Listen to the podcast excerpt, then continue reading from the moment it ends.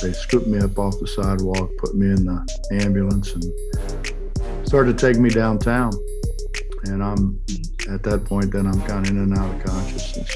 And uh, I said to the guy that's in the ambulance with me, I said, uh, "How much longer?" And so he radioed up to the people driving, and I forget exactly what they said, but I said, "Man, hey, listen, I'm not, I'm not some old lady. I mean, I know when I'm hurt, and I'm not gonna make it that long." Where can you turn when you're in pain? Turn to Beacon Orthopedics and Sports Medicine, where more high school, college, and pro athletes turn, where your neighbors and weekend warriors turn where you'll get immediate access to expert orthopedic specialists, physical therapy, and imaging at 15 convenient locations throughout the greater Cincinnati area. When you're in pain, turn to Beacon Orthopedics and Sports Medicine and get superior care on your schedule. Visit beaconortho.com to schedule your appointment. That's the Beacon difference. Coach, appreciate you uh, taking some time. You know, I think recruiting season's coming. Uh, out of your busy schedule, join Kyle and myself here on the Underdog Podcast. My pleasure, fellas. Us, us Miami Trails guys, as we talked about before the podcast, here in Cincinnati, have to stick together. Yeah, yeah. You better watch out, Calvin. You're going way back. Going way back.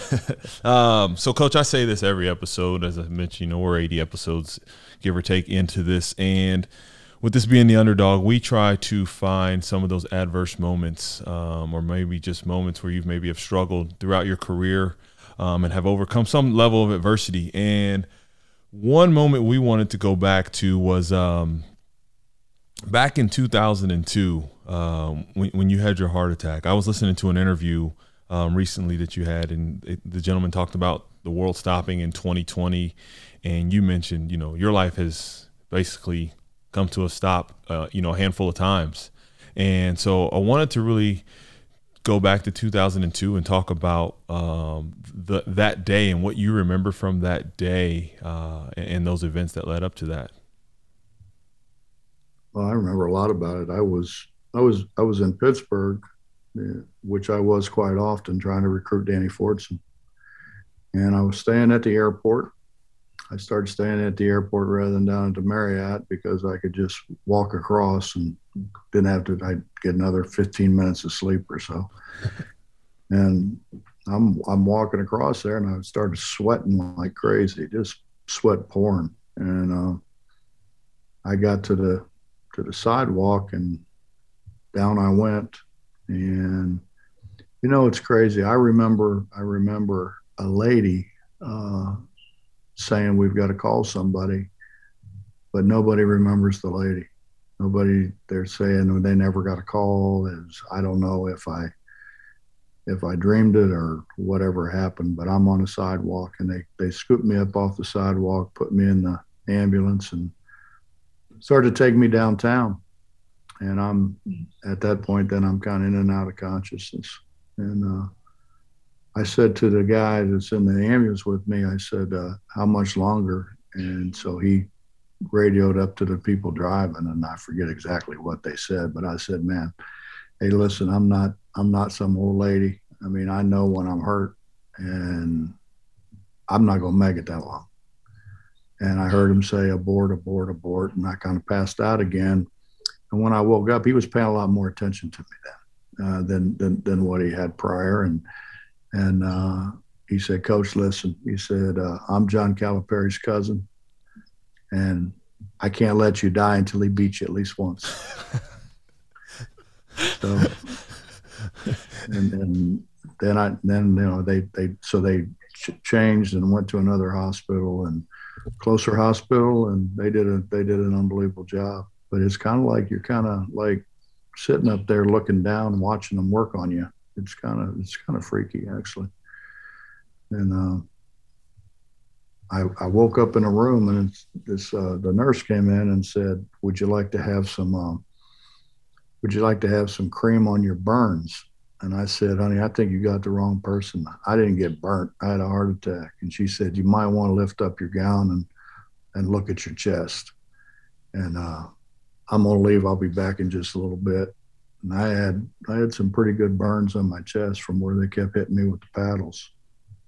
but uh, I've been good, man. I'm blessed. You know, wasn't my time. God said we need to have him around a little longer. Yeah, we're Absolutely. sure glad we're sure and, glad that you stuck around. That's for sure. No doubt. Now, in my personal opinion, and I think a lot of people would agree, you know, and I have coached before that, you know, you are in a profession that is very, very enjoyable, very, very high stress. You're in a public, you're, you're a public figure. Um, and it, it's documented that you did have, this has always been something in the back of your mind throughout my research. I saw that I believe your father had a heart attack before the age of 40. So, you know, what did you before did anything change you know before you had this event um, to after as far as you know life and maybe your approach and, and just how you viewed you know everything moving forward? For a little while. For a little while changed and then you get back to get back to doing what you do. Yeah. Uh, it's amazing. You get all kind of things. I uh, skip Prosser's high school coach i think it was uh, called me and said, you, know, you need to eat the hottest pepper you can stand every night and drink a glass of red wine. And uh, I was okay with the red wine part. I, I, I, was pretty diligent about that part. The other part was a little rougher. But then my wife accused me of getting a bigger glass, you know, uh, as time went on. he just said a glass. He didn't say how, what size. So yeah, that's great. you know, you, you know what's crazy, fellas, is my uh, there are three of three of three boys and four girls in in my family, and of course I had heart. My dad had a heart attack. I had a heart attack. My the, the next brother had heart attack. He he played at Rice, and then my youngest brother just recently had a heart attack, and he played at Ohio State. So um, it's definitely hereditary. And you know it runs in the family. So if someone in your family had it you need to be careful. Right. Wow. Yeah no i when i was playing at, played football at miami of ohio we both did. And uh, my dad actually got life flighted while i was in spring ball. I'll never forget. And uh, we were actually um, I, I went to go visit him in columbus ohio at the hospital. And it's definitely one of those things where you're not thinking about it at least i wasn't as a young man. My father and probably for you. I mean, maybe it crossed your mind as you mentioned, but man, it's it's definitely a different. When he was all like you said, you got all these wires and stuff. It, it, it definitely puts things in perspective um, for life, at least for me with my father. So going back, I guess you said, Coach, it, it changed for a little bit. You know, obviously you had a great year last year with uh, actually a kid here from Cincinnati, Deuce uh, Miles McBride from Moeller High School right here in our hometown. Um, and going back to, I guess the success you've had at let's just focus on West Virginia. We can go backwards to here in Cincinnati, but how have you built that program, you know, kind of going from a basketball sense now and recovered from some of those health issues and now you've had really obviously an incredible Hall of Fame career?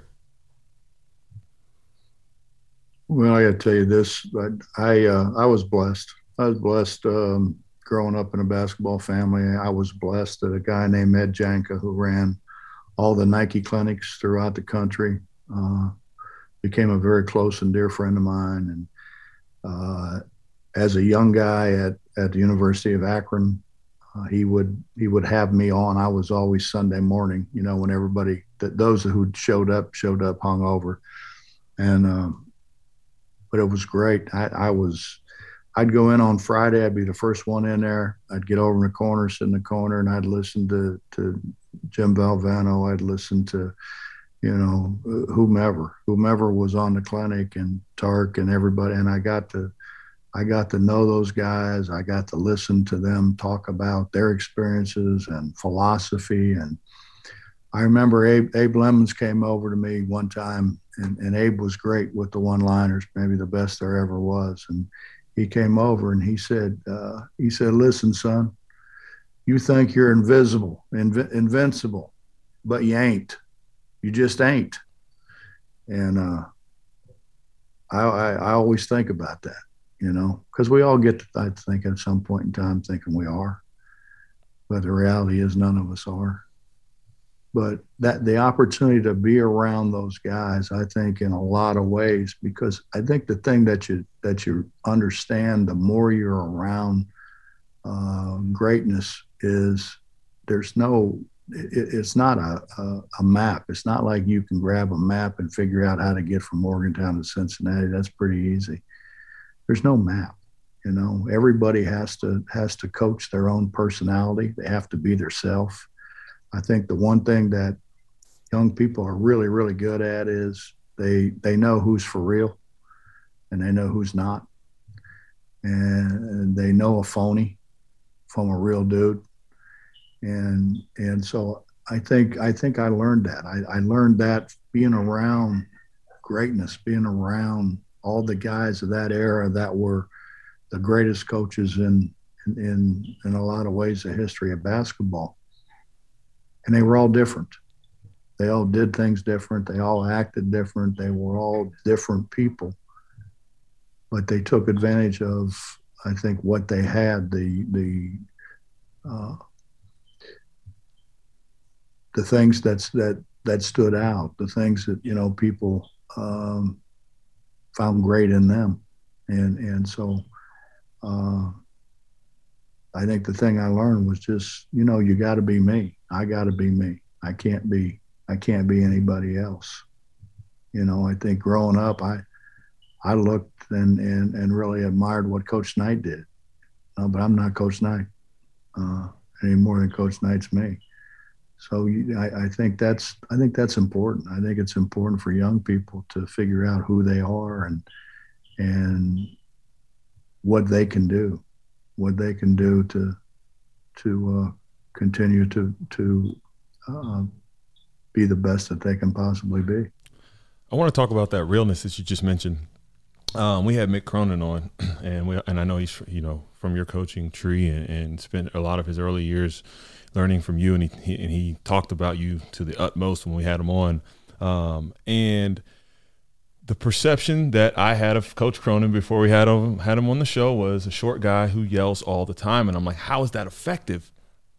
I love Mick Cronin now, and then seeing what he's done at UCLA, the perception someone may have of you yelling on the sideline is all the media shows. But there's an iconic moment of you um, with with Da'Sean Butler when he when he hurt his knee, and you're on the ground holding him and consoling him um, and, and that's the realness I think you're talking about.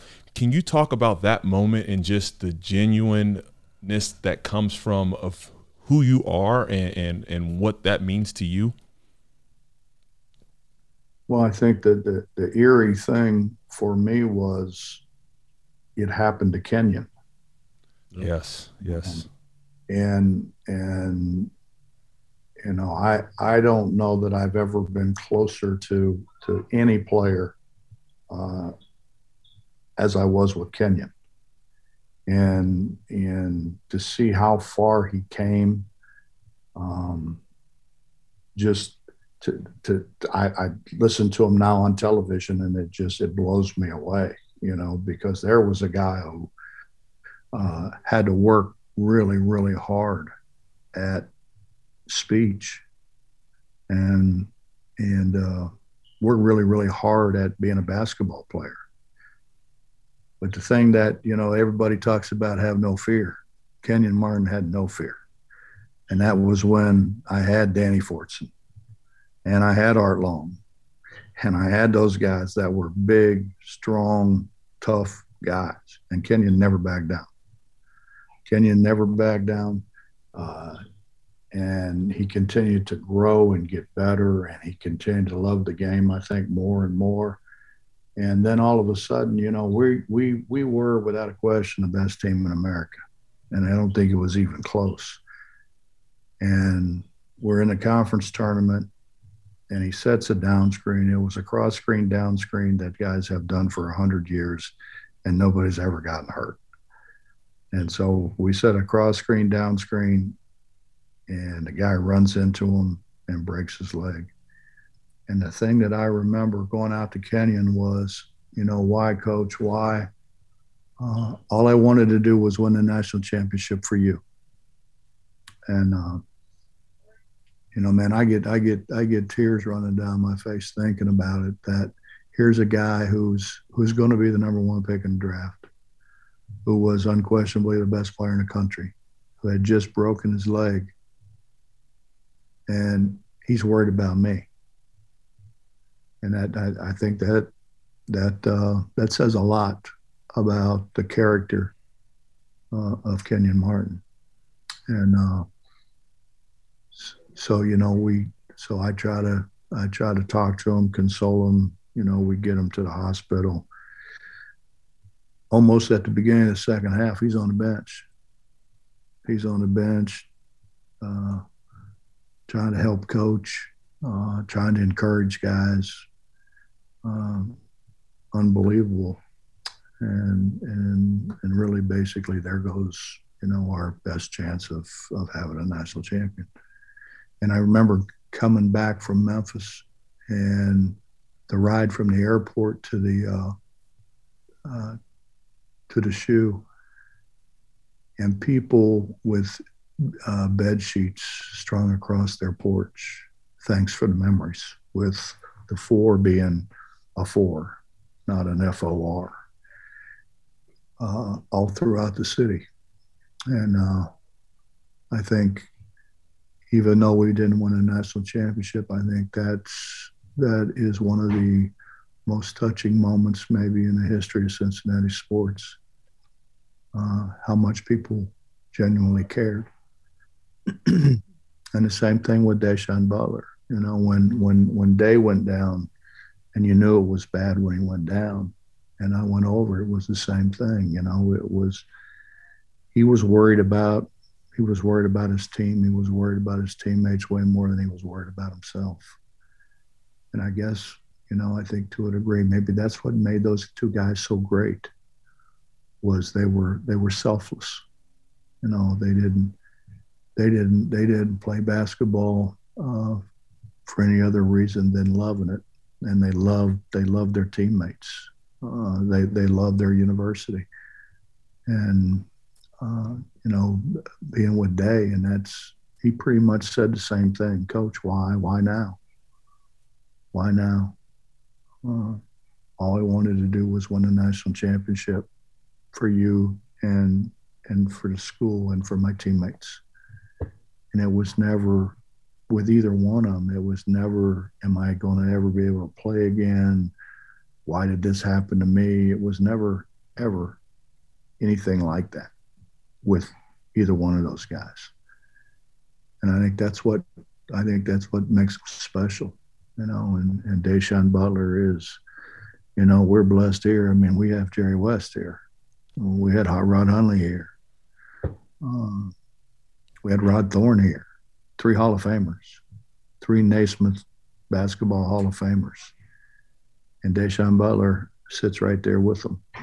You know, And I think in the hearts of uh, of the people here in the state of West Virginia, much like Kenyon Martin still is is on the hearts of Cincinnatians because of the kind of people they were. Yeah, no. absolutely.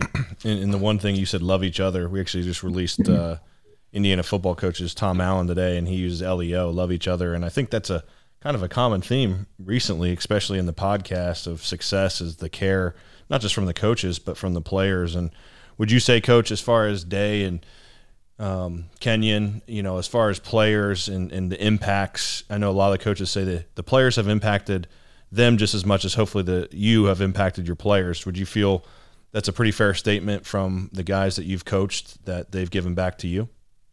I don't think there's any question. Mm-hmm. And there's there there's there there's no question. You know, you learn you learn so much. Uh, I've been doing this I think close to 40 years, if if that's possible. um, you know, I had I had a guy call me on the phone. I hadn't talked to him in a long, long time. He was my center at the University of Akron, my my first center, um, my first team at the University of Akron. And he said, Coach, can I come down and spend some time? I said, Sure. So he came down. We had a game. You know, he went to the game, came back, stayed with me at my house uh, stayed, went to practice the next day. You know, we sat, we talked uh, that night, uh, stayed that night, got up in the morning, left, went back to Akron. Two days later, he died of a heart attack. Um, you know, and you say, you know, why? You know, why? Why? Why? Why would God take um, someone away from us who is a incredible human being? But you know, the it it it, it just it it seems so um, unreal, unlikely, or whatever. After all those years, why did he call me then? You know, why did he why did he want to come and and spend time? Uh, you know, you, I wonder, did he know, you know, that it was that, that he was about to die? I I don't think so, but you know, those kind of things are. I mean, it's eerie, you know. Mm-hmm. Yeah. What? But I guess when you do it as long as I've done it, there's a lot of things that that happen that you don't understand. um, what would you say? You've you've been known to when you come in and, and, turn the program around. I mean, UC struggled since 1977 before you took over um, in '89, and then you were able to, uh, you know, go to the tournament. I think it, by your third season.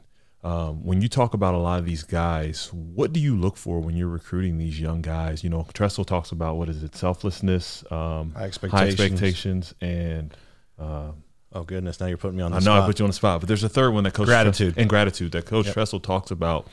What would you say um, are some of those characteristics that you look for when you're turning around a program, or even just continually trying to you know stay at the at the mountaintop? Well, I'd say this first. Tress is a lot smarter than I am. if, if, he's figured that out. Um, that's why I guess he's a university president and I'm still coaching. Shoot. You know, I, I don't. I mean, I go. You you go watch guys, and I mean, obviously, you you you're attracted to guys who one make shots or guys that I go you go watch Kenyon. I watched Kenyon the first time I saw him. He blocked 17 shots. That gets your attention.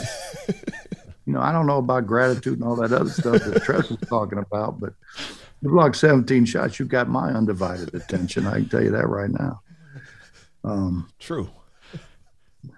I mean, you go look for guys can play. Yeah. You know, that's that's the first thing, and then Uh, you know, and and really the way the rules were back then, you weren't allowed to talk to them. You weren't really allowed anything until the the recruiting period started. So you know, you could you could you had well, I think one phone call a week or something like that. I, you know, and I've never been a big phone guy because I just I want to I want to look guys in the eye.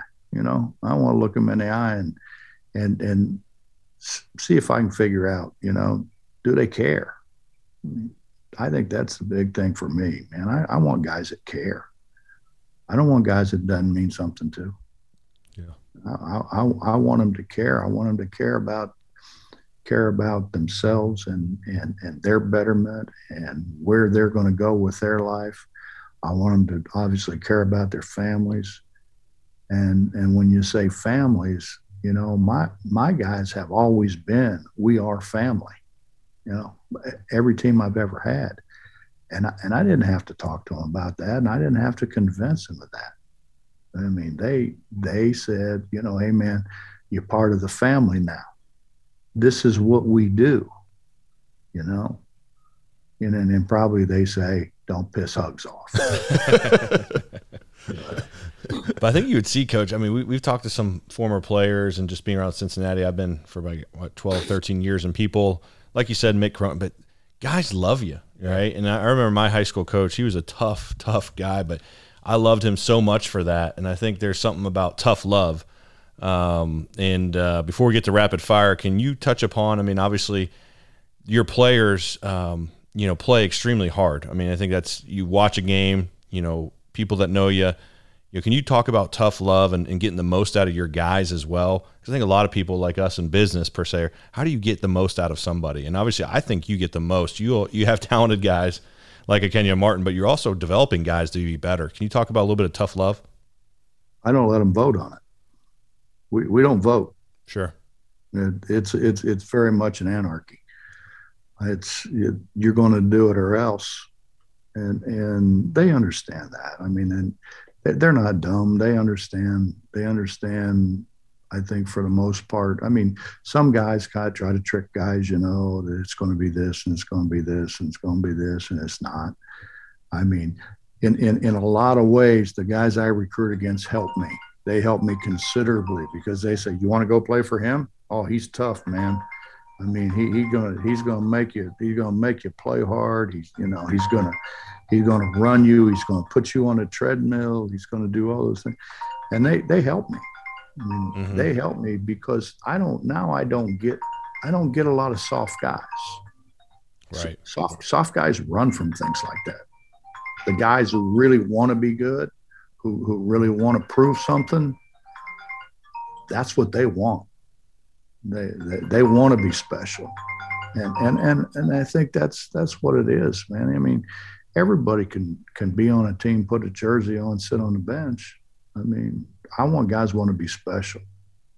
I want, and, and if that's tough love, I I mean, I don't I don't know what it is. I I, I know this. I know you can't you can't uh, spend two hours a day or three hours a day or however long you practice with guys and never see them the rest of the day, or you never spend time with them. You never ask them how they're doing, what's going on in their life. You know, is there is there some way we can make this better? Mm-hmm. Um, that's just that's just being a real real person.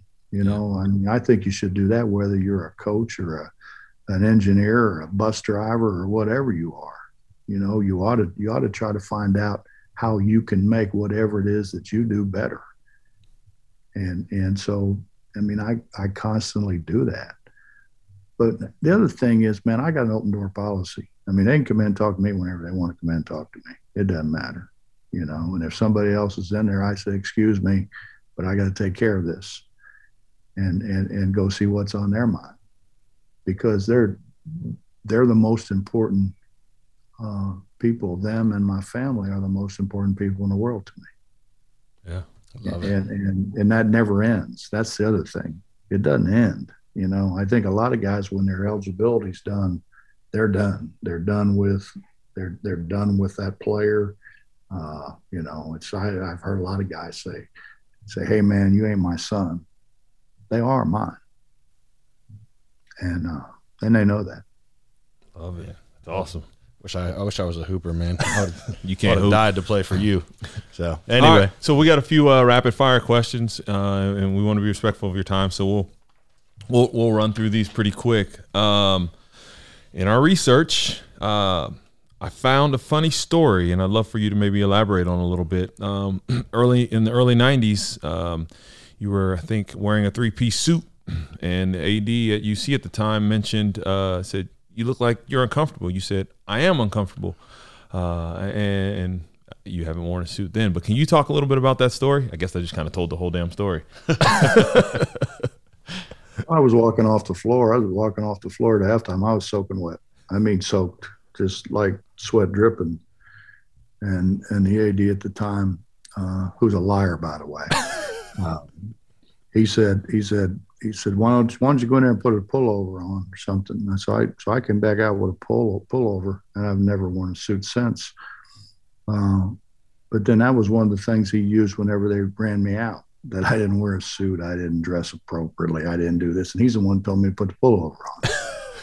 so, you know, uh, he's a liar. I don't mind saying it. He's a liar because he, he, he, he used that against me uh, when really he's the one that told me to do it. I mean, I probably eventually would have done it anyway. um, Look good, coach.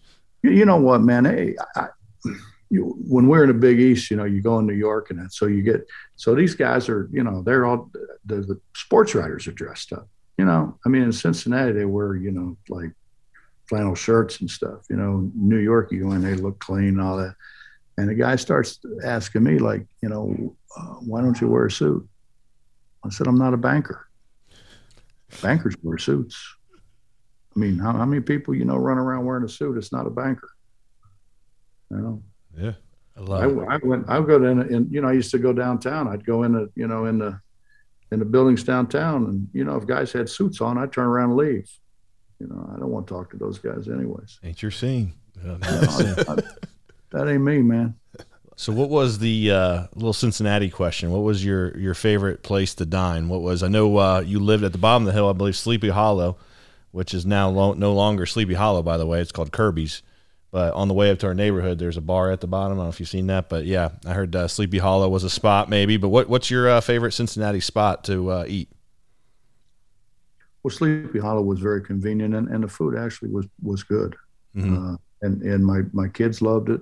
Uh, my wife loved it. So we ate we ate a, quite a bit of Sleepy Hollow. But your favorite place in town's got to be Montgomery Inn, man.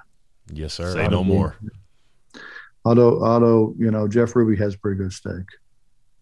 Yeah, no doubt. And you're having a uh, you're raising some awareness, which I think we're going to try to get a table at for an event coming up here. Want to throw a shout out? I think it's June 14th. You just tweeted it out, and I know uh, some other people are talking about it. It's raising um, awareness and, and, dollars for cancer. Can you touch upon that event that's coming up? Yeah, I lost my mother way too early to cancer, and um, you know, people people pass away and we we send cards we send flowers you know we we try to show our appreciation and i said to my four sisters and two brothers why do people do that i mean i would rather somebody you know send a check for five or ten dollars or whatever and we can start an endowment that maybe one day we can help cure cancer and and so that's what we did when my mother passed away, and and I started an endowment. I'm I was I was at Cincinnati then. I was head coach at Cincinnati still, and I called a friend of mine who uh, worked here at West Virginia, and he said, "Well, you know, you can start an endowment." He said, "Everybody wants to do it, but you know, really, it, generally, it doesn't work. People don't. People forget, which they do." Um, so I started an endowment here in my mother's name, Norma Mae Huggins uh, Cancer Endowment Fund. And I continued through the years, you know, if I did a speaking engagement or whatever, and somebody actually paid me to speak, which was very rare in Cincinnati, by the way. Uh, you guys will find that out. Everybody's happy to have you. There's not, they just don't want to pay you. Uh, but anyway, so if I did get paid, I, I would, uh, I'd put the money in in in my mom's foundation, and we are over three million dollars now wow. in, in, that in that endowment. Uh, we are on in the in the process of building a cancer hospital here on the campus of West Virginia University, uh, and it will be the Norma Mae Huggins um, Cancer Center. Fantastic! All right, yeah, absolutely, stuff. Yeah, Great which we're we're really excited about, very very proud of, and uh, we're we're getting ready to kick that off and and go generate some funds and and get that get that built. But uh, you know, my mom my mom meant the world to me, and it'll be the greatest thing that I, I think I could ever do, and for uh, my in my mother's name, but as importantly or more importantly for the people in the state of West Virginia. Yeah. Yeah, yeah. Last question. Speaking of West Virginia, we couldn't get him to do it, but Coach Brown turned us down. But take me home. Can we get a little uh, little uh, rhythm there? Little little singing for us? No, I can't sing. that that that's why, like you know, when you win when you win a big game, you know, and you get guys like Eric Hicks and Max Seal and yep. those guys, they're out there dancing. I can't sing. I can't dance.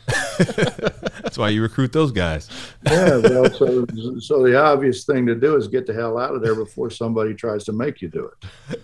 I think he's trying to tell us he's trying to get the hell out of here. Yeah, that is too much. well, uh, that's awesome. Well, thank you, Coach. This was fantastic. Can I ask and, one last question? Yeah, go ahead. This is the last one we ask every guest at the end of every show, um, and I'll lay it out there like this real quick. Um, before you answer, we hope that you would agree to help us make it happen.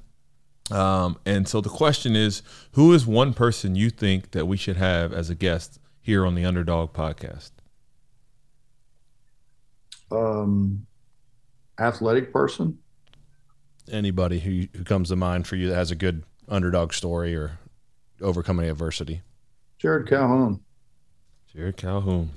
Jerrod Calhoun. Let me let me give you this real quick. Jerrod Calhoun. Jerrod Calhoun was uh, uh, he's a Cleveland guy. Uh, he got involved in AAU. He, he he wore me out. So I I made him a GA at UC, and he went from being a GA to being a, a like the part-time coach to he came with me here um, was my ops guy and and then uh, worked like crazy to get the fairmont state job uh, i think lost the national championship two times and got the youngstown state job he's done a terrific job at youngstown state but he loves cincinnati and would would do a great job on your show and he's uh, probably what 30 years younger than I am. So he would bring a a much uh, uh, younger, brighter, more enthusiastic approach than what I do. No, man, I love it. This I love great. it. You you are a legend in our book, and no matter what, if they don't pay you when you come to Cincinnati, nonetheless, we love you. Yes, so, sir. yes, sir. We'll have to uh, raise some money. So anyone that's listening to this, please uh, support a great cause, uh, June 14th. So uh, we'll also release it with the episode, and we'll, we'll help hopefully raise some awareness and dollars uh, in in your mom's name as well. That's fantastic. Uh, you know what a what an accomplishment that is. So congratulations on that and, and everything you're doing, and really appreciate your time today. Well, I appreciate you guys having me.